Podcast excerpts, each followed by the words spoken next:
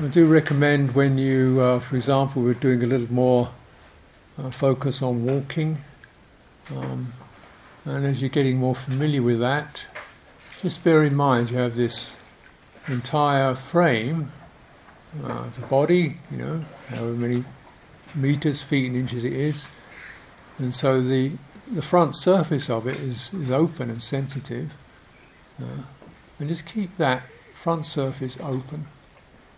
Tendency is for the head to fold over, we go to thinking, shoulder slightly drop, we hump over.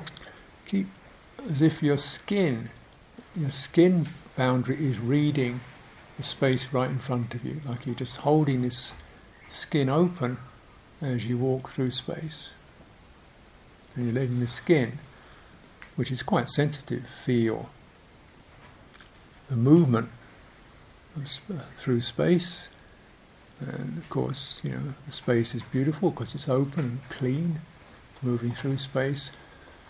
But as you do so, even more important, the energy that you know all intelligence requires energy will come into the entire body because you've asked it to.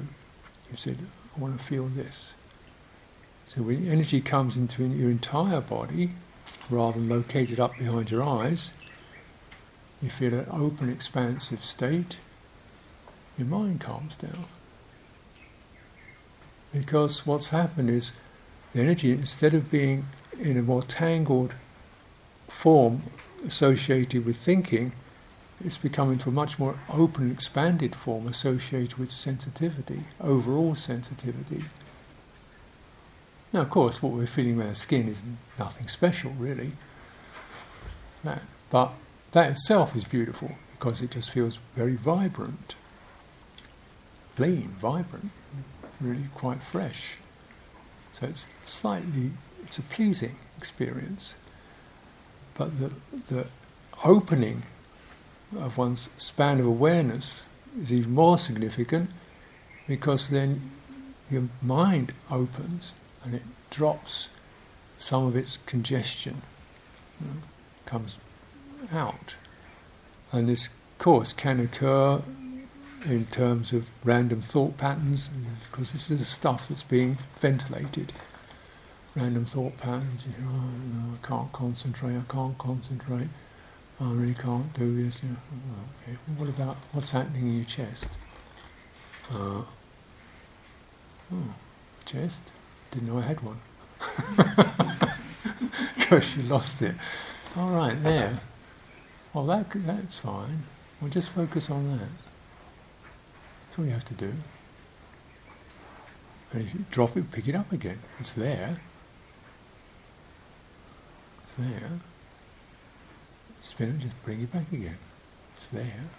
It's not invisible. It's not impossible to discern it. Hmm? So we've got away.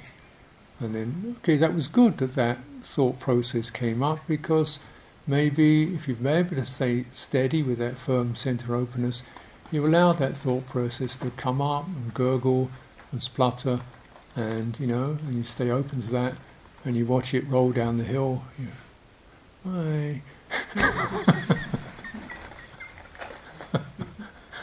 don't don't run after it. That's all. That's the trick.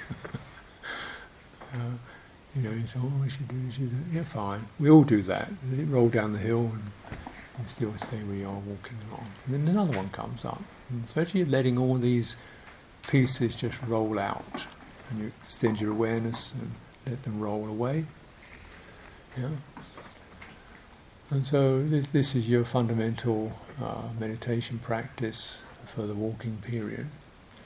Of course, it can be also extremely exquisite when you're in that sensitive mode, just to hear the cascade of bird song seems so brilliant, and the colours and the leaves and, and the moisture so, uh, you know, enormously beautiful encouragement to stay open. but of course, that's great while we're here.